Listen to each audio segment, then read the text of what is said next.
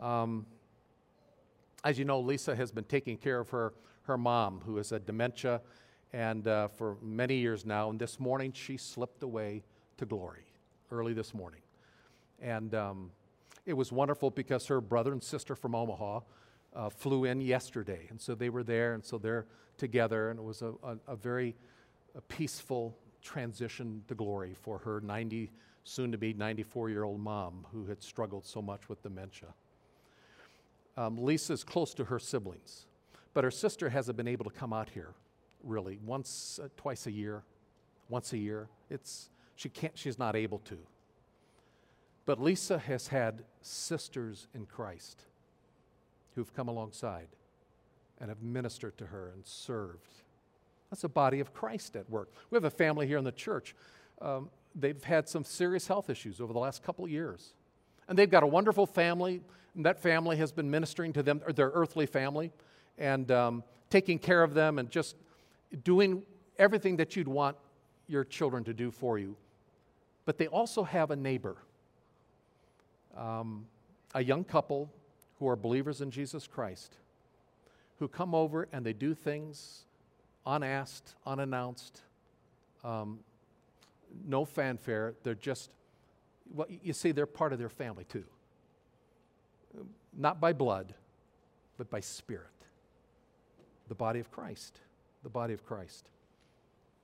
My aunt out in Colorado, or aunt out in Colorado, she's going to be turning 95 soon. About 40 years ago, uh, she and my uncle, uh, adopted a family in their local church out in Loveland, Colorado. It was a young family, a couple little kids that did not have any grandparents nearby. And uh, when that young family first visited their church, they kind of spotted them and they befriended them and they, they, they took them out for lunch, and one thing led to another. And over the course of decades, literally decades, um, they went to uh, eighth grade graduations with those kids. Uh, they went to class plays and high school events. They would call up their grandma and grandpa Carey, and they went to high school graduations. They went to college graduations. They went to weddings before my uncle passed away. For something like almost 20 years, they were part of that family, and that family was part of them. Because they were they were members of the body of Christ. Um, the Bible tells us that we are members one of another. We are a family, the family of God. There are many things in the Bible that tells us we are not to worry over, right? Philippians 4 6 says, Be anxious for nothing. You know, don't worry about anything. But by prayer and supplication, just let it be made known to God. Jesus met with uh, Mary and Martha, and he kind of said, Martha, Martha, you are cumbered about, you are worried about so many things. That word worry there about Martha is the same word that Paul says in Philippians 4 don't be worrying about anything. Same word. It's a word that typically involves negative, you know, anxious worry. But there is a place in the New Testament where it's used the very same word in a positive way. It is from 1 Corinthians chapter 12. It says, There should be no division in the body, but that the members have the same care for one another. And if one member suffers, all members suffer with it. And if one member is honored, all the members rejoice with it. And now you are Christ's body and individually members of it.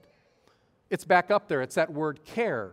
It's the same word to worry over. You know who should we we should stew over, who we should worry over? each other. We should have the care for one another in the body of Christ. We're brothers and sisters. We're part of a spiritual family. We got adopted into this family. We, we have the same father. He's the one we cry out to Abba, Abba, Daddy. We are members one of another, and we should be concerned with one another. We love one another. Paul in his epistles, you see this throughout his epistles. He'll say something like this to the Philippian church I long for you with the affections of Christ Jesus. He writes to the, to the Corinthian church, and they were, there was, he said some harsh things to the Corinthian church, but as he ended his letter to the Corinthians, he said, My love be with you all in Christ Jesus.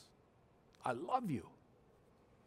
To the Thessalonian church, he wrote and reminded them of this We prove to be gentle among you, as a nursing mother tenderly cares for her own children, having so fond affection for you all.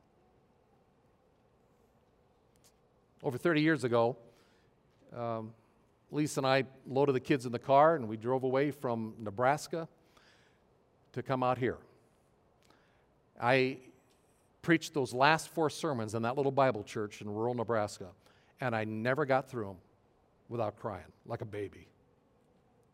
That was our family. When we came here and got a whole bunch more new family the body of Christ. Um, you see, a church is not something we attend occasionally. It's a family that we belong to. It's a family of faith, brothers and sisters in Christ. And we worship together our Abba Father. And by the way, that's why it's so, I think, so valuable to be part of a small group. It's, it's hard in this size of a church. It really is. And, and we have to, I think, fight against this idea of this organizational or this institutionalized, this several thousand people, you know, congregation. And one way we do that is we, we, we have four different services, or we will get back shortly a Saturday night service and two on Sunday morning, and then fellowship uh, three downstairs. And you get to know people and you get involved in a small group. It's crucial. It was early in the second century, um, after the church had been started, the second century AD, that a Christian apologist uh, by the name of Aristides uh, wrote something um, very meaningful, uh, a very moving apologetic about Christians. This is what he wrote Christians, they, they walk in all humility and kindness, and falsehood is not found among them and they love one another. They despise not the widow and grieve not the orphan. They distribute liberally to him that hath not. And if they see a stranger, they bring him under their roof and they rejoice over him as if, as if he were their own brother. For they call themselves brethren, not after the flesh, but after the Spirit of God. But when one of their poor passes away from the world and any of them see him, he, they provide for his burial according to their ability. And if they hear that any of their number is imprisoned or oppressed for the name of the Messiah, all of them provide for their needs. And if there is among them a man that is needy and poor, and they have not an abundance of the necessaries, they will fast for two or three days so that they can supply the needy with the necessary food. That was the early church in the, in, in the beginning of the second century. Now, jump ahead to the end of the second century. In 197, another Christian apologist, Tertullian, wrote this We are a body knit together as such by a common religious profession, by unity of discipline, and by the bond of a common hope. And it is mainly the deeds of love so noble that they lead many of the world to brand us See? See how they love one another? They're telling us, saying, we're branded with love because we're a family. We're brothers and sisters in Christ. We've missed that a little bit in the last 10 weeks. And over these next coming weeks, I just want us to focus on this a little bit more. We are the body of Christ. It's not some place we come to to attend. It's a family that we belong to. And I hope that because of this separation these weeks, something has stirred in your heart. And, and you say, I, I, I want to get back together. I, I, I want us to be a family again. And it'll come. It'll come. As we close, I just want to take a few moments to reflect on this truth, to offer up to God once again in a kind of a contemplative sort of way, a prayer. Offer up to God that He would grant us an increasing ability to understand this, this idea of, of God being our Father, of what it means to cry out, Abba, Father. You know, that might be very difficult for some people because he never had an earthly father that you would ever dare to cry out, Papa. He was either non existent, maybe abusive, but the Bible tells us we have a Heavenly Father. And I want us to, to, just as we close, consider that a little bit and then consider how we are connected to one another as brothers and sisters in Christ. That it's a blessing to be part of the family of God. And so the prayer is, is simply this it goes like this Oh, Father in heaven, in the quietness of this moment, help me gain a greater understanding of you as my Father. Quicken within me this truth of crying out to you as Abba Father. And then grant that I may see my fellow believers in Christ as, as spiritual brothers and sisters and grow in my care and love for them through the enabling power of your Holy Spirit, so that the world around me will say, See how they love one another?